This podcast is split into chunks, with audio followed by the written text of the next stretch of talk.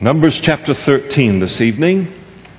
Sunday nights through the Bible, Genesis to Revelation.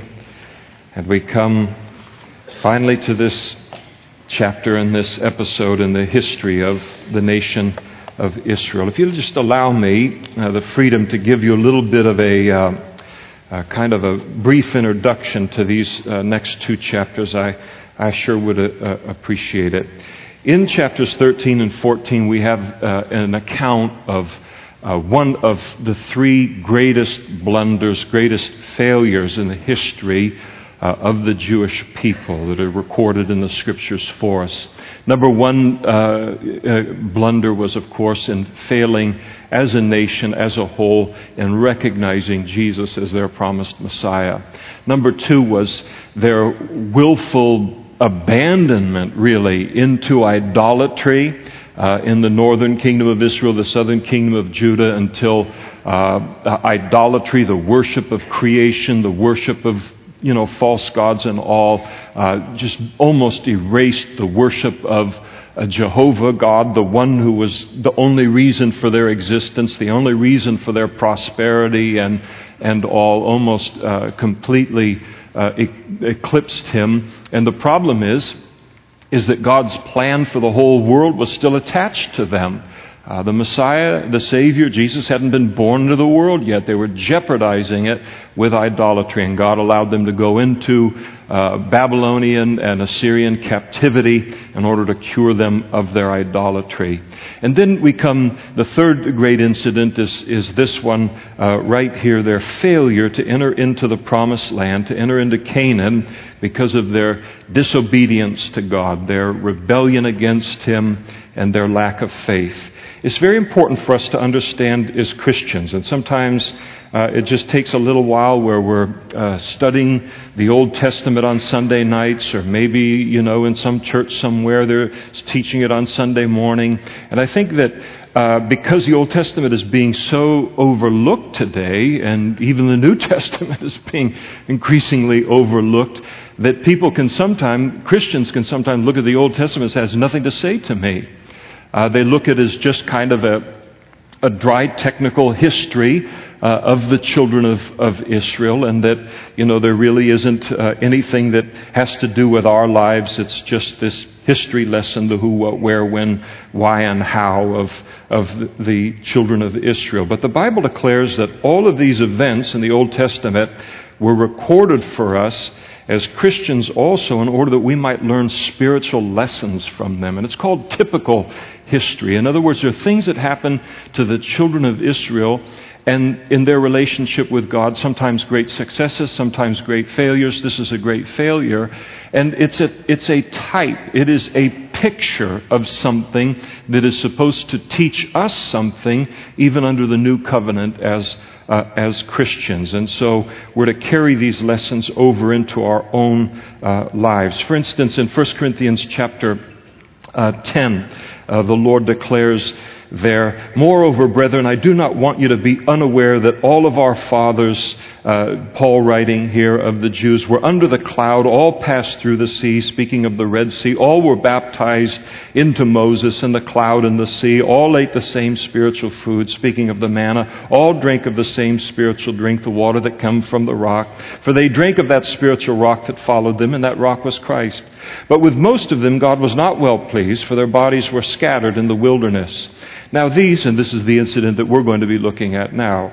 Now, these, he said, uh, things became our examples to the intent that we should not lust after evil things as they also lusted, and do not become idolaters, as were some of them. As it is written, the people sat down to eat and drink and rose up to play, speaking of the golden calf uh, incident. Nor let us commit sexual immorality, as some of them did and in one day, 23,000 fell. That's a future thing that we'll be studying. Nor let us tempt Christ, as some of them also tempted and were destroyed by uh, serpents, nor murmur, as some of them also murmured, and they were a murmuring people and were destroyed by the destroyer. Now, all these things happened to them as examples, and they were written for our admonition on whom the ends of the ages have come. Therefore, let him who thinks he stands take heed lest he fall. So when we read this, we think,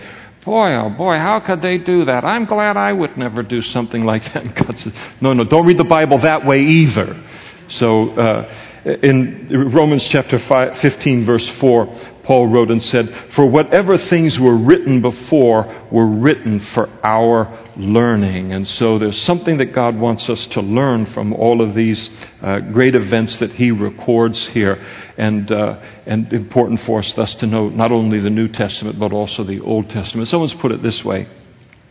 Speaking of the Old Testament, the New Covenant, uh, New Testament, the new is in the Old contained, and the Old is by the New explained. Now, there'll be a test on that at the end of uh, the sermon. Nobody gets out unless you can solve uh, the riddle. But that's the truth of it. The, the fact of the matter is, as we look at the truths of the New Testament, very often we uh, can only begin to scratch the surface in terms of uh, what they mean and the depth of their meaning and application to our lives as Christians uh, unless we can see them in the light of how they're illustrated in the Old Testament. And so it's very, very important, uh, the Old Testament here.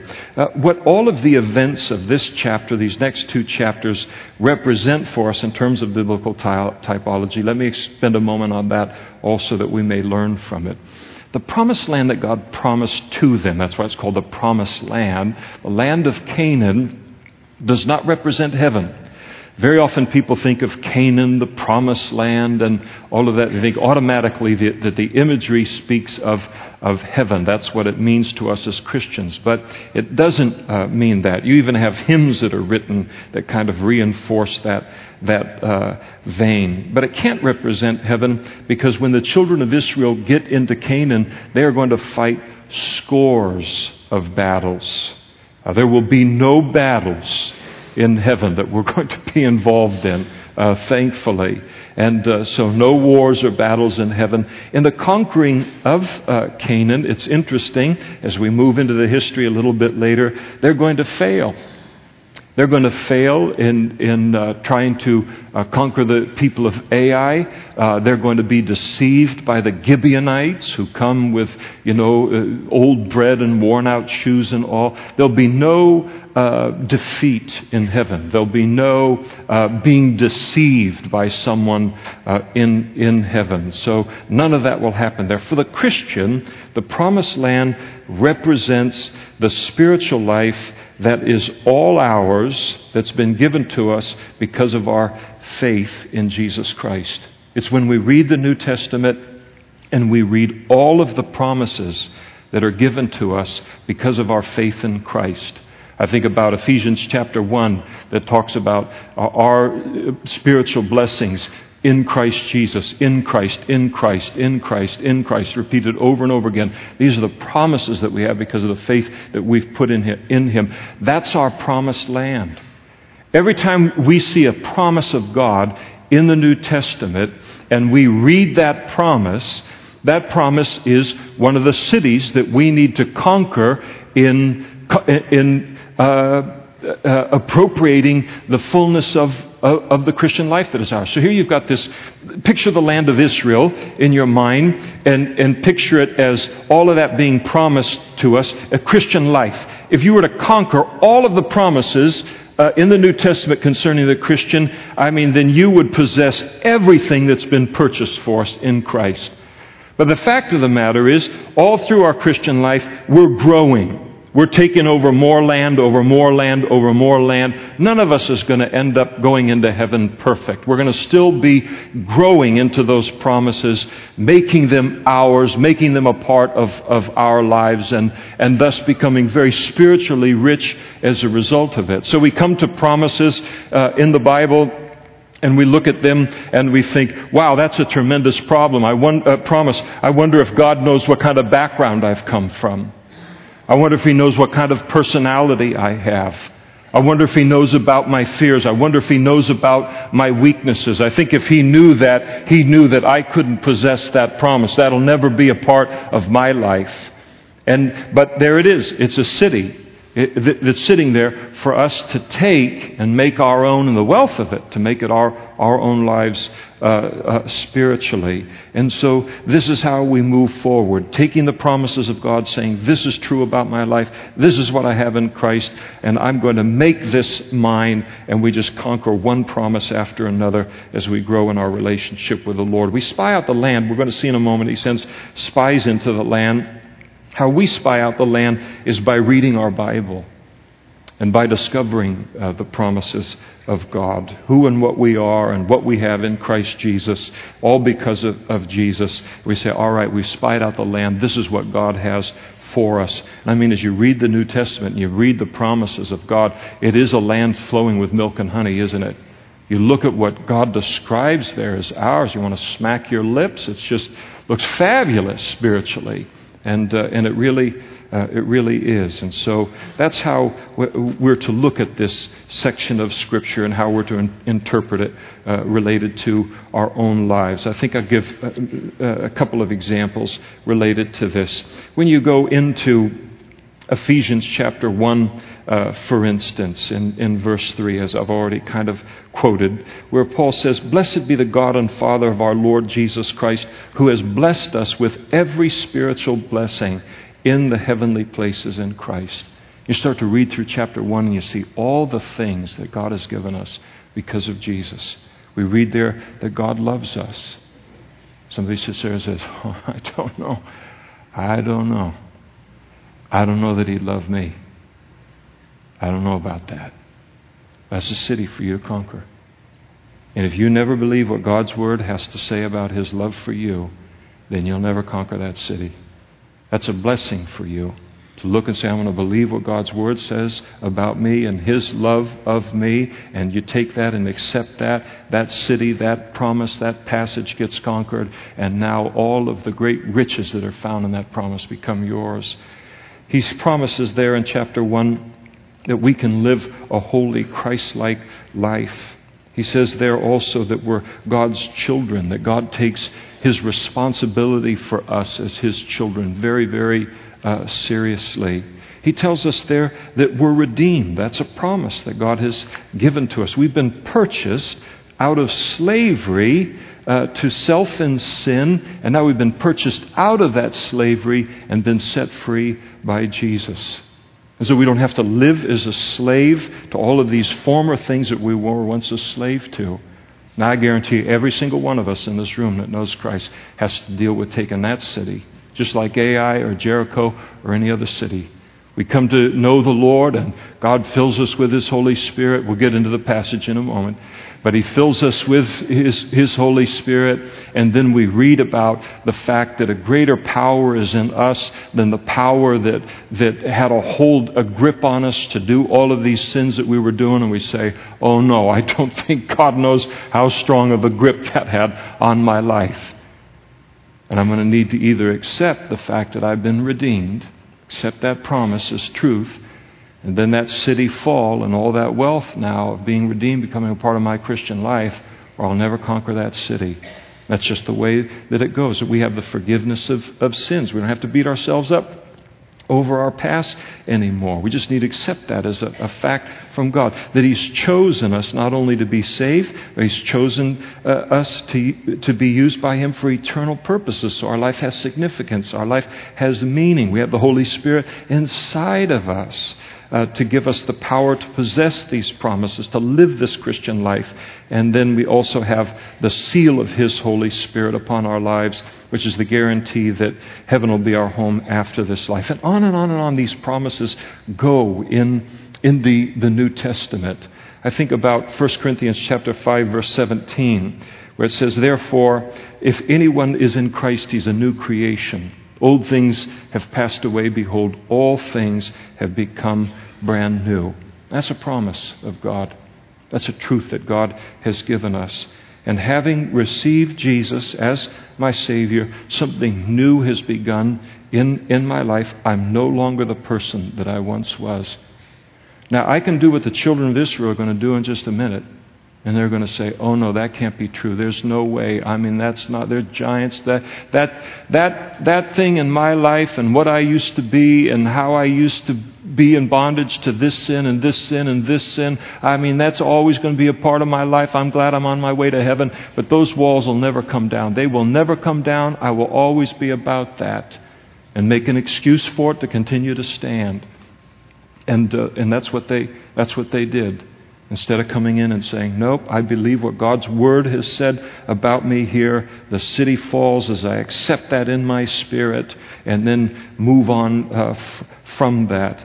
Now, for us, uh, the giants in the land that they're going to complain about here in just a few minutes is anyone or anything that would rise up and resist us in our attempt not only to know every promise that is ours, but to possess it.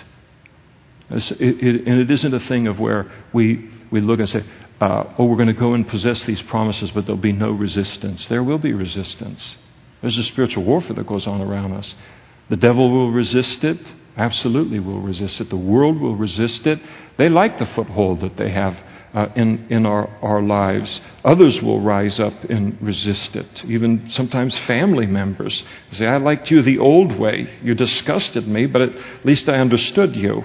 And, uh, and so these are the kind of enemies that will rise up, the strongholds that we will face are the sins and the bondages that had control over our lives for so long, and then we realize it'll take a miracle of God uh, for us to defeat them. And then what does God do? He gives us that miracle, and, and we conquer that area in our life by the, the Spirit of God and, and move forward. So during the journey, of possessing the fullness of the life that is ours uh, in Christ, whatever the obstacles, we are to remember that our God, who has given us these promises, is greater than them all. He's greater than all of them. You look at the promises of, in God's new, uh, in, in the New Testament, you look and say, no way. That's a nice verse. It ought to be in the Bible. It will just never be the truth about me. That is to underestimate the power of God Almighty who has come inside of our lives to give us the ability to possess everything he describes in the New Testament. And that's how God wants us to view the Christian life. And that's the imagery that he uses in, in this passage. Now let's head into it uh, formally. And the Lord spoke to Moses, saying, Send men out of the land of Canaan, uh, out to send men to spy out the land of Canaan, which I am giving to the children of Israel.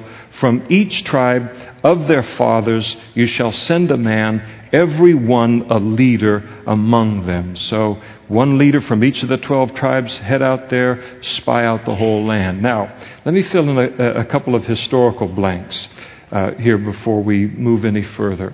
In Deuteronomy chapter 1, verses 20 through 23, we're given the additional insight that this idea to send the spies uh, into the land of Canaan to spy out the land prior to going into it as in mass, that wasn't the idea of God. That was the idea of, of the people. Uh, that the Lord permitted it is, is absolutely clear because there's no condemnation on his part or even condemnation on the part of Moses related to that. Now, it does raise a question, and I think it's an important one, and we'll watch it unfold over the next week or, or so. It raises the question as to why the Lord would allow the ten spies to go into the land. Uh, if he knew it would have the kind of result that it would have, or the 12 spies go in and the 10 spies come back with, with the bad report. Why would he allow that to happen? Why wouldn't he just say, nope, I, the plan A is this, is that the whole group goes in. I've given you my promises that you're going to go in and you're going to take that land. There's no need for you to send spies in to confirm what I've told you. It's an affront to me. It's to treat me as if I'm exaggerating or I'm lying and I'm going to hold to this. Instead, he, he allows them to send the spies in. And I'm inclined to believe that the Lord granted their request in order to expose them, to expose the unbelief and to expose the rebellion that he knew was in the heart of, of the adult population of, of this group of, of people. He knew that this generation lacked the faith in God, they lacked the godly character that would be necessary in order to conquer the land. And so he allowed them to expose themselves and disqualify themselves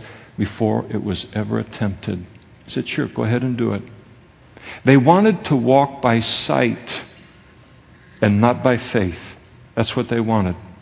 But the Bible says to inhabit the praise or inhabit the promises of the New Testament, we have to walk by faith, not by sight. And so, God, here, here's a group of people. They demand more evidence from God uh, that they're going to have the victory than God's word and his promises. And, uh, and so they, uh, as they demand that, I, we want more than your word. We want to see something with our eyes. We want something tangible that we can uh, be a witness to. And uh, because of this tendency on their part here, they're not going to possess it at all. You carry it over into the New Testament, the life of the Christian. I have never known a single Christian to grow into any semblance of maturity who will not walk by faith in the promises of God, who will not come to a place and say, You are God, you are the smart one, you stand behind your word, and if you say that's the truth about me, then that's the truth about me. And not saying, I believe that if you then let me see such and such with my eyes or demand some kind of visual, physical proof uh, that His Word is, is true. That kind of person, you will leave one day and come back and visit them 40 years later, and they will still be the immature person that is out in the wilderness, and they still will have not even begun to enjoy the Christian life as, as Christ has purchased it uh, for them. So they want to walk by sight, they don't want to walk by faith. They say, I want to see it first. But what God knew is that if they saw it first, most of them would be terrified. Do you know that sometimes God calls us to a step of faith, and just about the worst thing that He could do to us is allow us to see what we're going to encounter in obeying Him to conquer that? Uh, sometimes ignorance is bliss, and God knows it to be true. Sometimes He'll call us to take a step of faith and it, it, if he had told us ahead of time what we were going to run into, we'd have never done it. He, I mean, it, sometimes he, he catches us, uh, you know, when we, we don't know any better. And he calls us to do something before we've got the good sense to say no. I think about several things and uh, related to even this church. We felt back in 1985 we were supposed to leave uh, Napa, our hometown, and come over here and, and start a church and all. And uh, wow, I look back and say, if I'd had known what, we, what we're going to go through, I'd still be splicing wires. I, I'm telling you. He just calls you and you do it. And then if you knew the whole picture of all the enemies you were going to face, all the hardship you were going to face, all the walled cities you were going to face, instead of just facing them one at a time, I don't think anybody's ready for that. So God does that kind of thing. I'll never forget, because it, it cost me about 10 years of my life, I'm sure. Second thing, we're building this church. God was building it out here put everything together, you know, and got the deal and this, and, and God's supplying, and the walls are going up all over on everything, and it's moving forward. And we had reached a verbal agreement for access to the property with the, the neighboring uh, owner of the land to the west. And, uh, and oh, yeah, absolutely, and everything. But, there, but every time we came to actually sign the thing, he, there would be some kind of a problem. He would freeze up on it a little bit. And, uh, and it wouldn't get signed, and then, then had to go back and do this, and then six weeks here, and three months here, and here, and here, and here. Pretty soon we got a whole church that's being built here with no road to it. Now, how stupid does a pastor look on that? That'd be the front, that'd be front page for the Modesto Bee. Here's the man who built a church with no road to it. Because we couldn't get in on Pelandale because it's, a, it's an expressway. Couldn't, couldn't access it. And I'm telling you that as God was putting everything together, we, as best as we could hear Him, we're supposed to do this. supposed to take this step and all. And uh, wow, he kept us dangling over something. I, I don't know what, but dangling for a long time before that finally got, got signed and got taken care of. And it was just his way of saying, whatever happens there with all that, I just want you to know that uh, apart from me, apart from my grace, you would be known as the pastor who built the church no one could get to. And uh, Okay, we got you. Well, we'll keep the hands off the glory then, won't we, Lord? But, but sometimes that's how He does it. He, he, he, he tells us to take a step, and it's best we don't know everything. Because we'll see all the things that we're going to need to conquer over 30 years. And He knows we just need to see those things one day at a time. And so I don't think it was a, it was a very good, uh, good move, but God honored it. I think he, he knew with this generation that if he sent them in with all their whining and complaining and lack of spirituality, they wouldn't have been able to take the land uh, anyway. And so he's going to allow them to disqualify themselves.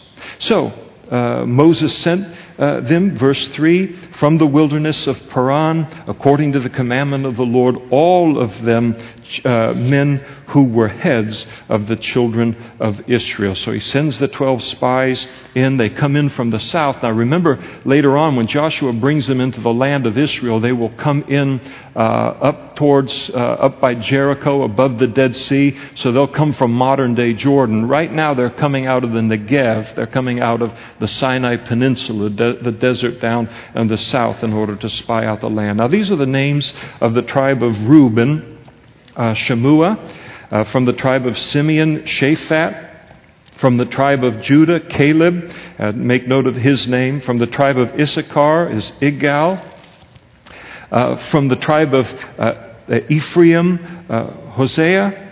From the tribe of Benjamin, Palti. From the tribe of Zebulun, Gaddiel. From the tribe of Joseph, that is from the tribe of Manasseh, Gaddi. From the tribe of Dan, uh, uh, Ammiel. Uh, from the tribe of Asher, Sethur. From the tribe of Naphtali, uh, Nahbi. From the tribe of Gad, Geuel. Uh, these are the names of the men whom Moses sent to spy out the land. And Moses called Hosea, as he's referring to the name up in verse 8, called the name. Uh, uh, uh Moses called Hosea the son of Nun Joshua. So Joshua is his right hand man. He changes his name from Hosea, which means salvation, to Joshua, which is the same uh, name in a different language for Jesus. Jesus' name means Jehovah is salvation. And uh, so that's why when Jesus came into the world, he wasn't known as uh, Alex or Jonathan or something like that. Uh, his name was Jesus because it's a contraction of a phrase that means Jehovah is salvation. So he renames Joshua at this point, probably in recognition of uh, the, uh, Joshua's spirituality, but we also know that Joshua is going to lead them into the promised land and, and uh, as a type and a picture of Jesus. So the renaming is fabulous. Now, this listing of the 12 that are going into the promised land, uh, the, the names of, of the spies here, they are not there's been several lists of prominent men from each of the 12 tribes of Israel that have been used for one reason or another. None of these, these are altogether different lists of men, though they are prominent, uh, prominent men. Probably the other group that was listed as being kind of the heads of their tribes and all were probably quite elderly. And uh, these guys are going to uh, run over hill and dale and vale and mountains and valleys and across rivers and deserts and all kinds of things. If they had sent a, a you know a bunch of 60 or 70 year olds in there, they'd come back and say, "We've got about six miles up into there, and so far so good, you know, on things." So he sends a younger group of people that can go all the way from the north to the south. And so then Moses sent them to spy out the land of Canaan and said to them, Go up this way into the south, enter from the south, and go up to the mountains. And here is what they were to look at. See what the land is like. Whether the people who dwell in it are strong or weak, few or many. Whether the land they dwell in is good or bad. Is it really a land flowing with milk and honey? Whether the cities they inhabit are like camps or strongholds. Whether the land is rich or poor.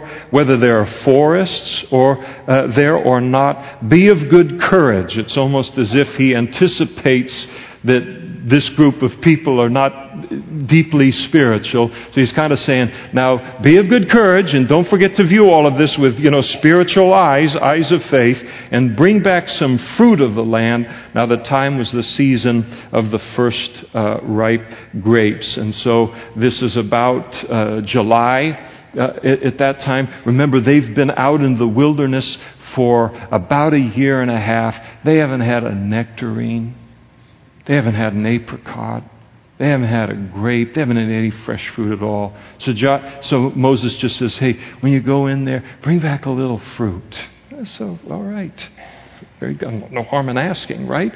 So uh, that's what he did. And so they went up and they spied out the land from the wilderness of Zin as far as Rehob. Rehob is all the way to the north, up near uh, Lebanon. And they went through the south and came to he, uh, Hebron, uh, Ahiman, uh, Sheshai, and Talmai. The descendants of Anak were there. Uh, now, Hebron was built seven years before Zoan in Egypt. And then they came to the valley of Eshcol, uh, there in the center of the land, a very productive area, and they cut down a branch with one cluster of grapes. And the cluster of grapes was so great they carried it between two of them on a pole.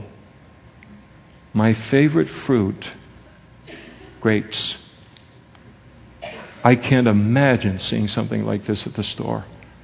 It took two men to carry a cluster of grapes. You go to Israel today, and the Israeli uh, tourism department, that's the symbol uh, of, of the Department of Tourism for Israel is it shows two spies. I like to think it's Joshua and Caleb. And uh, Certainly, they wouldn't use one of the other ten as an example, but um, so carrying this gigantic, you know, stake between them and this big cluster of grapes, and basically it's an invitation to the whole world to come to Israel and see. It really is a land flowing with, with milk and honey. And so they bring back the grapes, uh, just like Joshua, uh, Moses had requested. They also brought some of the pomegranate and figs, and so here comes the fresh fruit. And the place uh, was called the place was called the the valley of Eshcol, which is, means cluster, because of the cluster of grapes which the men of Israel cut down there. And they returned from spying out the land after 40 uh,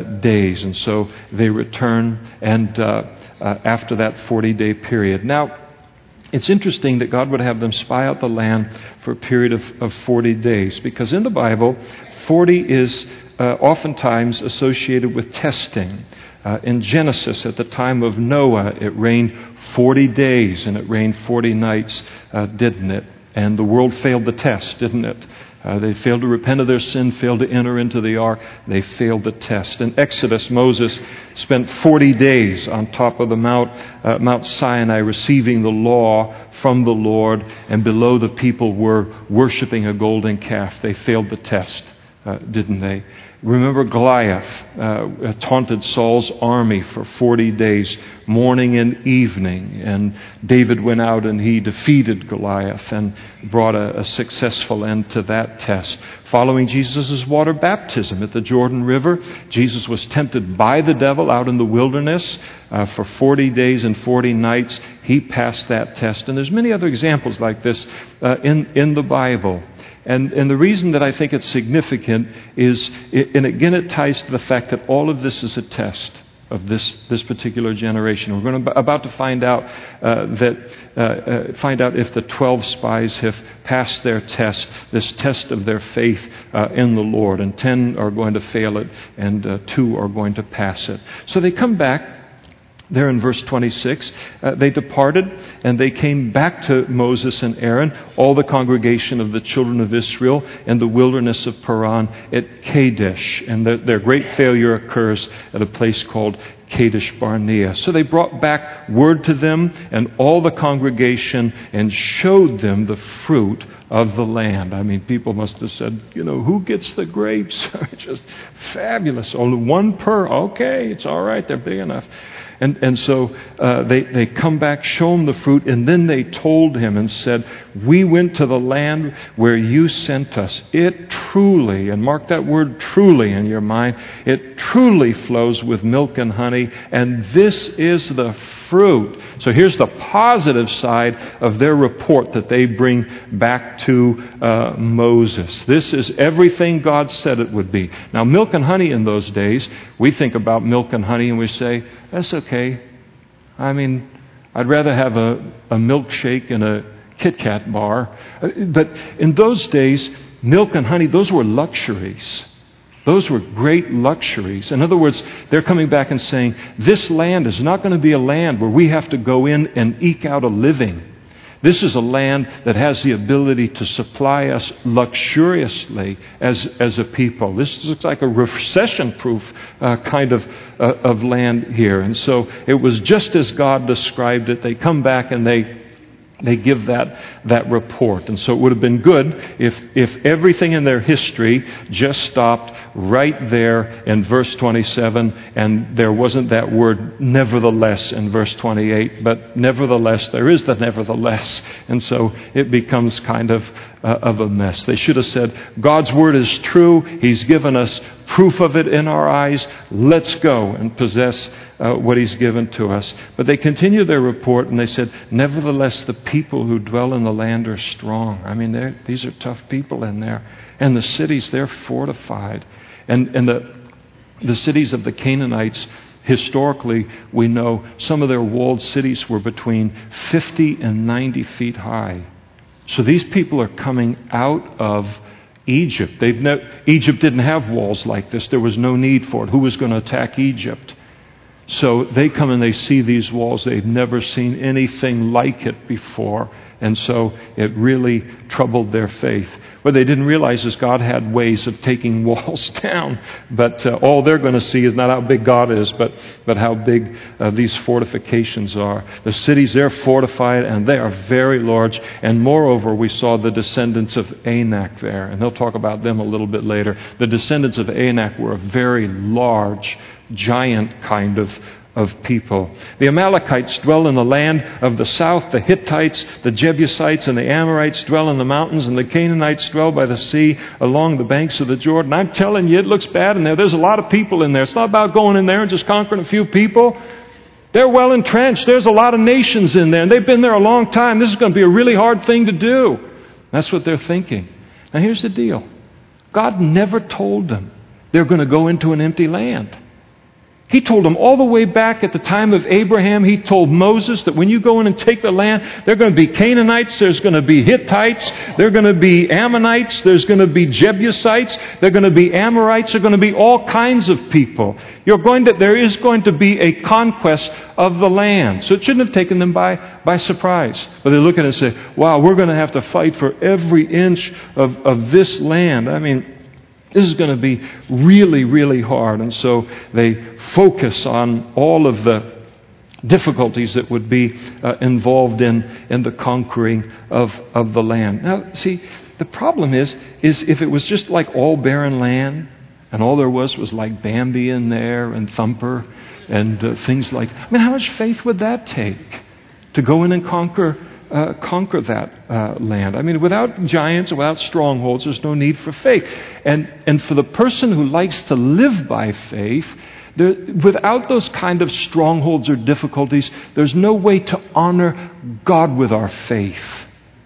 It's one of the best feelings in the world is when God calls us to do something and there are all kinds of obstacles in the physical realm and we look at it and say, wow, this is way beyond my resources. Only God could do this. But God, you're telling me to do this, and you take the step, and then God does what He alone can do. And the, what happens in a person's relationship with God in terms of their history with God is priceless, and God knows it. Nobody can take that away from you the rest of your life. I did this with God. God used me this way. And so, but it, re- it requires obstacles in order to walk by faith and to live by faith. But not everyone wants to live by faith. These ten do not want to live by faith. Joshua and Caleb, they want to live by faith. Faith excites them. The problem with the whole issue of faith is that God, as the old saying goes, must always push us beyond our own resources to discover His. Now, here's how I like it I like to think I'm living by faith when I'm living by sight. When God calls me to do something that's within the, you know, the confines of my uh, profit and loss statement or within my level of energy or within, my, you know, what I think I can do or tackle or those kinds of things, and then to consider that I'm walking by faith. Faith is when God calls us to do something and you look at it and say, uh, the only one that can pull this off is you. But if you're willing to do this, and I, I know it would be disobedience not to do it, I'm willing to tackle it. And it's a very, very rich thing that happens between God and his people when, when, uh, when a person is obedient uh, to, to do that. These 10 spies that, that come back with this evil report, as it's going to be called, this bad report. They're a type of, of the Christian who spies out all of the blessings that God has for them that are detailed in His Word. But instead of responding to those promises with a faith, God is going to do this. God, you promised this. God, you're going to accomplish this in my life. I'm going to claim that promise uh, for my life. They respond with a nevertheless. Well, yeah, I'm glad that's in the Bible, and I think that it works for most people and all, but that's not going to work for me. I mean, the walls are so high, and there's so many people involved, and there's all of this and, and all. And again, that person makes no progress at all in, in a relationship uh, with God, a deep kind of relationship with the Lord. Then we notice in verse 30 that Caleb quieted the people before Moses. Now, why would he need to quiet them? Because the report of the ten has sent a panic through three million people. They are, they are in, in an uproar over the report that's been given to them by the ten. Now, isn't it fascinating there's something perverse about the flesh. There's, that, that in most people, it wants to believe the worst about a situation. Anybody else uh, afflicted with that at all? I look at a situation, and the first thing I zone in is everything that could go wrong. Now, I don't stay there, but I look at it and say, this is everything that could go wrong in the situation, and now what needs to happen to get here. But here they are. I mean, they've heard the good report, they've heard the evil report, and all they can hear is the evil report. You know, though everything's going to collapse. My life is over. This is it. It's a ruin. What in the world is God doing? I can't. And this is what's going on. So Caleb quiets the people before Moses, and here's what he said to them. Let us go up at once and take possession, for we are well able to overcome it. Well, all right. I mean, that's just great faith. What are we killing time here sniveling for? Let's put our boots on and get in there. Sometimes you just need a good cowboy to take over and on in there. So we're well able to do this to overcome it. Now, he's going to talk about it uh, later in chapter 14, verse, uh, verse 8. He says, If the Lord delights in us, then he will bring us in. These, these other people are looking at the whole circumstance. They're not processing God in the equation at all. They're just looking at this thing. This is what we're going to do. And they're weighing it in the light of their resources. And Caleb comes in and he looks at the whole thing and says, Yeah, you're all sniveling and whining and it's a, and it's a mess and all. But he's processing it in the light of the resources of God, the power of God, and not a God that they didn't have a history with, but a God who had only recently delivered them out of Egypt. They'd already seen the power of God. So let's go. Let's go take it. God will be with us. But the men who had gone up with him, they cut him off. And they said, We are not able to go up against the people, for they are stronger than we. And they, ju- they just jump in with the, the next bad report that they, they give. And in essence, they're defending their bad report. And what that tells me is they had settled this before they ever came out of that spying out the promised land to give the report. They had settled it as an issue. They had no intention of, of uh, bringing a report that would allow the children of Israel to go into that promised land. This is their determined position. They begin with a favorable report so they don't arouse any kind of suspicion related to things, but then they dig in, and it's one bad report uh, after uh, uh, another, doing everything that they can to turn the people away. And so they, they give the same reason we can't go in, they're stronger than us. And then they do something that's fascinating here in verse 32, as if they can't do worse. They gave the children of Israel a bad report of the land which they had spied out, saying, The land through which we have gone is. Uh, uh, the land through which we have gone as spies is a land that devours its uh, inhabitants. You go in there, you're just going to get killed. You get killed in there. These people are fighting people. And you get in there and you get caught between those walled cities, and they're just, I mean, it's just fighting and warfare in there. And, and you go in, you're just going to get caught in a mess, and, and you're going to get devoured. And then they say, and all, and circle that word all in your mind, all the people whom we saw in it were men of great stature. Not true. Not true. The children, sons of Anak, were giants, but not all of the people they ran into. So they start to use is their case is in danger of crumbling. In order to bolster it, they use exaggeration in order to kind of uh, win uh, the day here. And so they're going to exaggerate the dangers that are in, involved in, in all of it uh, to, uh, in the difficulty of, of the things that, that, that um, so that people will, you know, stay in a frenzy. It's kind of a funny thing, this, this whole exaggeration thing. It's interesting to watch how it plays out in life uh, sometimes. That great tendency, and it's a dangerous tendency, I think, to exaggerate the difficulty of things that God is calling us to do, but our flesh doesn't uh, want to do and to exaggerate the difficulty in order to try and justify our rebellion or disobedience to what it is that God is calling us to do. And I think uh, there's a certain kind of person that has to be uh, aware of it, where they don't look at the possibilities of what, what God is calling us to do, and, uh, but only see the problem. Sometimes you'll have a person who has a tendency towards exaggeration and uh, they'll come to a person who is a, in a position of authority and to make decisions and all and is needing to make a decision in some area uh, of life, and they'll say something like, You know, I've had a lot of people say that they don't really know about that, or whether this, and we've got a lot of people really confused about that decision and, and that kind of thing. And, and then you'll say, Really, a lot of people? A lot of people, wow. A lot of people are, well, how many is a lot of people? Is it like a hundred people? Well, it's not quite a hundred. Is it 90 people? Well, it might not be 90, but it's a lot of them. Well, is it 40 people? No, but I'm telling you, it's a lot of, you get them all the way down to two. Say it was two people, two people over a period of three weeks that said that they really didn't want to do this.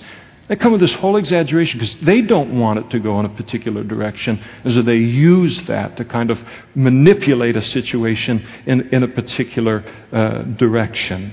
And so that's exactly what it is that they're doing. So they completely discount the strength and the promises uh, of the Lord here. They say, verse 33, there are there we saw the giants, the descendants of Anak come from the giants, and we are like grasshoppers in our own sight, and, we, and so we were in their sight.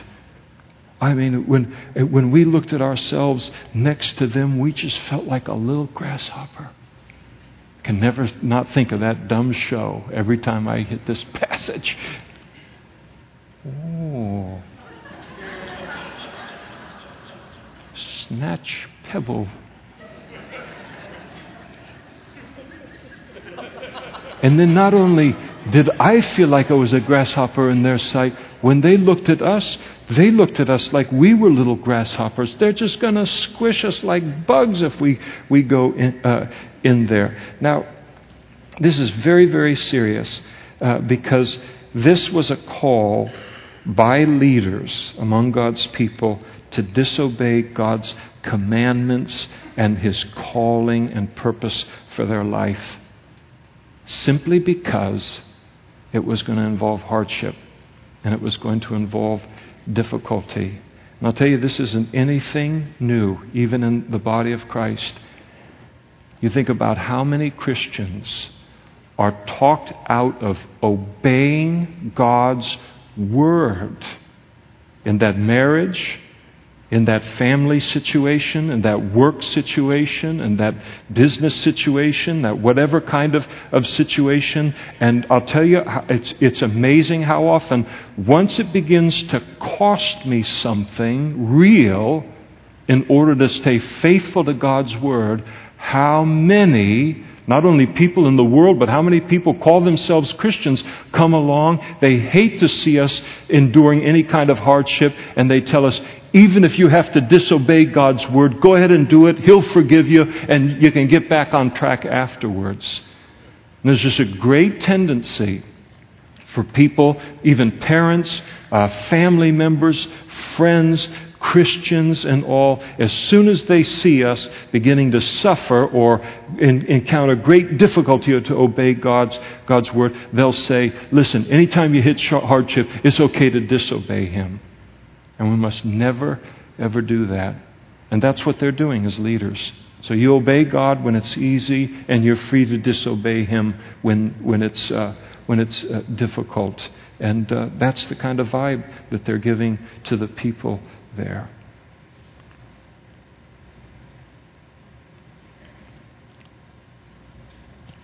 Let's, let's go a few verses into 14. So, as a result of this report, this evil report, so all the congregation lifted up their voices and cried, and the people wept that night. So the entire congregation chooses to believe the, the you know, uh, the bad report of, of these faithless leaders, and they, they decide we're, gonna, we're not going to you know, follow God in, in what he's, he's calling us uh, to do here. Now, this is very interesting because they choose to follow these leaders who are leading them in a direct violation of God's word. Never, ever, ever, ever follow anyone that leads you into deliberate disobedience to the Word of God. I don't care if they're one of the 12 spies. I don't care if they're the Grand Poobah on the Flintstones. I don't care what their position might be in the body of Christ. Never follow anyone into disobedience. There is something harder than obedience to God's word, and that is disobedience to his word, which is what they're going to find out. No majority. They have a clear majority now. It's like every one of the congregation of Israel, minus probably Moses and Aaron and Joshua and Caleb. Talk about a very small minority. But no majority is right if they're violating God's word. One plus God, none plus God is a majority. So they just begin to weep and weep. It would really be nice if, verse 1, they were weeping over the lack of faith of the ten spies. I can't believe it. They came out of Egypt with us. I never knew we had such weakness among our leaders that they would even try to put the smallest shred of doubt in our hearts about the promises of God. I'm so ashamed. Let's cry tonight. You can get a lot out of these verses when you're stupid idiot. but so, but that's not. They are. They're here crying at the prospect of having to enter into the promised land. It's stunning. They're weeping. All the kids come together. Kids, let's cry together. And all the children of Israel complained Uh, it, so the crying turns now, they're going to direct it against individuals. They complained against Moses and Aaron, and the whole congregation said to them, If only we had died in the land of Egypt. Wow. Now put yourself in that place. After all God did? That's the thanks?